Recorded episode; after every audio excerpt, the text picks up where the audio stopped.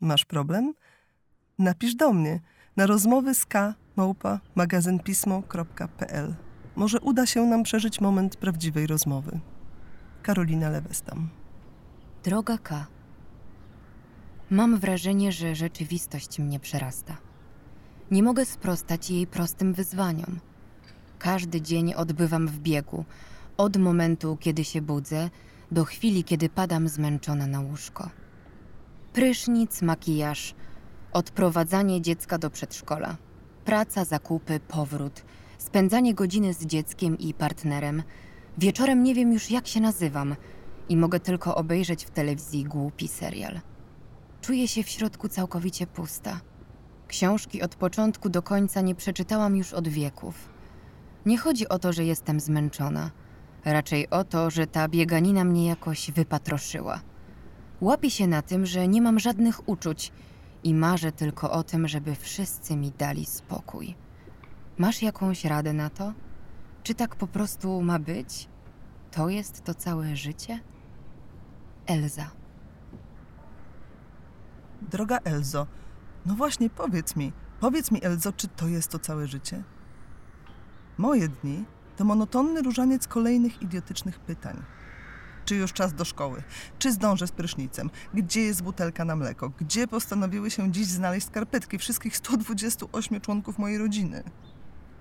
Czemu znowu nie ma chleba? Jak mam zrobić drugie śniadanie bez chleba? Dlaczego nikt do jasnej cholery nie kupił chleba? Czemu to ja zawsze muszę kupować ten przeklęty chleb? Ale nawet gdyby był chleb, to szynka byłaby tylko szmatława i przeterminowana. Więc to może dobrze, że chleba nie. Czy mam kluczyki do samochodu, pompkę do roweru, buty, które nie obcierają? Czy mam siatkę na zakupy w plecaku, żeby nie kupować następnej reklamówki? Czy zdołam napisać kolejny tekst na czas, wyrobić się w pracy z redakcją, przeprowadzić wywiad, na którą do lekarza? Czy mam kabel do laptopa i naładowany telefon? Czy klucze do redakcji mam w tym plecaku, który wzięłam, czy w jakimś innym, który spoczywa na przykład na dnie Wisły, bo ma taki kaprys? Podłe rzeczy martwe. Czy Bóg istnieje? Czy tramwaj przyjedzie? Czy nie będzie mi za gorąco w tej bluzie? Czy fakt, że pytania egzystencjalne współistnieją w mojej głowie z pytaniami o komunikację miejską świadczy o jakimś głębokim problemie? Czy jeżeli spędzę z dziećmi czas, to zawalę pracę? Czy jeśli skończę pracę, to zawalę z dziećmi relacje na całe życie? Czy kupić chleb razowy, by uspokoić sumienie? Czy lepiej biały, żeby w ogóle ktokolwiek to zjadł? Biały. A masło? Wybacz, kochana Elzo, że zamiast odpowiadać na Twoje pytanie, opowiadam Ci o swoim dniu. Ja, ja, ja. Ale kiedy biegniemy, nie widzimy innych. Gdzie jest ładowarka? Patrzę na Twoje pytanie i widzę tylko siebie. Ślepota mnie ogarnęła nieprzyjemna. Kiedy przyjedzie ten mój tramwaj? Gdzie są te moje kluczyki? Gdzieś tam w środku, głęboko, jest mi z tego powodu głupio. Ale nie na tyle, żeby zwrócić się do ciebie tak, jak na to zasługujesz. Czy ja wysłałam ten e-mail do urzędu? E, Gdzie jest ta torba, w której mam podanie? Mam nadzieję, że mi to wybaczysz. Bo ja też. Czy włożyłam do pralki dresy syna? Najbardziej chciałabym usiąść i patrzeć w ścianę. Po prostu być. Potrzebuję spinacza do dokumentów. A najgorsze jest to, muszę odpisać na SMS-a, że nagle nie mam w sobie hojności. Hojności, którą zawsze się szczyciłam. Która pozwalała mi wyłączyć siebie i spojrzeć na drugiego człowieka, jakby nic innego oprócz niego się przez chwilę nie liczyło. I co zrobimy, Elzo, z wyjałowieniem duszy przez pęd? Jak odzyskać tę hojność? Jak pozbierać wypatroszone flaki i wtłoczyć je sobie z powrotem do jamy brzusznej? Jak wrócić do siebie poprzez hałdy zagubionych kluczy, przełęcze nieoddanych raportów i pola niezakupionych chlebów?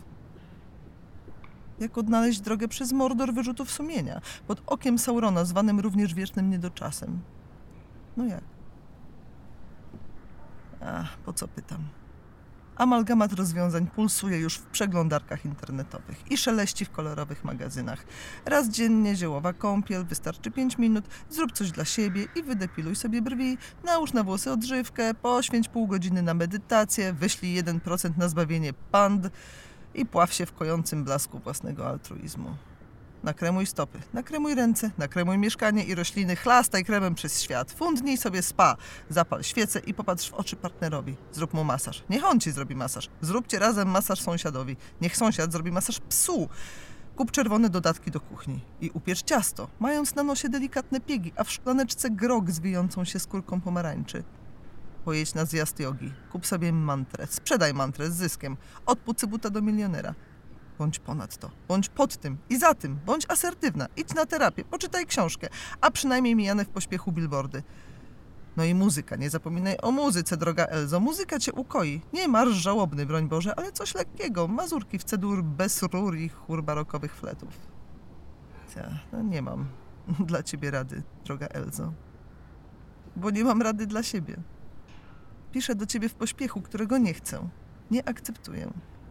Który, jak chcę wierzyć, nie jest mną, bo wciąż zakładam, że jest we mnie gdzieś ta spokojna i prawdziwa ja, którą pamiętam, którą sobie wymyśliłam, w którą wierzę. Moja Elzo, moja droga Elzo, obie wiemy, że jest tak wiele ludzi, którzy mają gorzej, o których powinnyśmy się troszczyć. Razem z Tobą chcę im ofiarować swój żal. A tymczasem mamy tylko żal za swoim szczerym żalem. Będę cię szukać w tramwaju, Elzo. Będę cię szukać w urzędzie i w poczekalni do lekarza. U pana, który dorabia klucze i w sklepach wielkopowierzchniowych. Nie mam rady dla ciebie, moja Elzo, a ty nie masz rady dla mnie. Ale może spotkamy się wzrokiem. Może popatrzymy na siebie przez chwilę. Może bez współczucia, które przecież wymaga skupienia, ale ze zrozumieniem, które potrwa dwie sekundy, jedną, dwie setne. I może w tym mgnieniu oka zdołam ci jakoś przekazać, że jesteś wciąż sobą, że jesteś królową lodu, że masz tę moc, że burza może szaleć, a ty możesz patrzeć na nią bez lęku, bo nie boisz się zimna. Tak, zupełnie jak ta Elza z krainy lodu.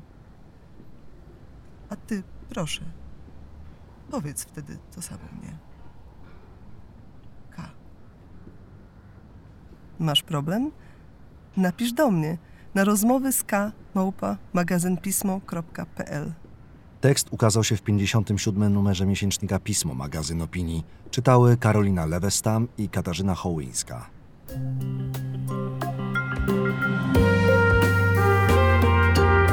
Pismo. Magazyn opinii.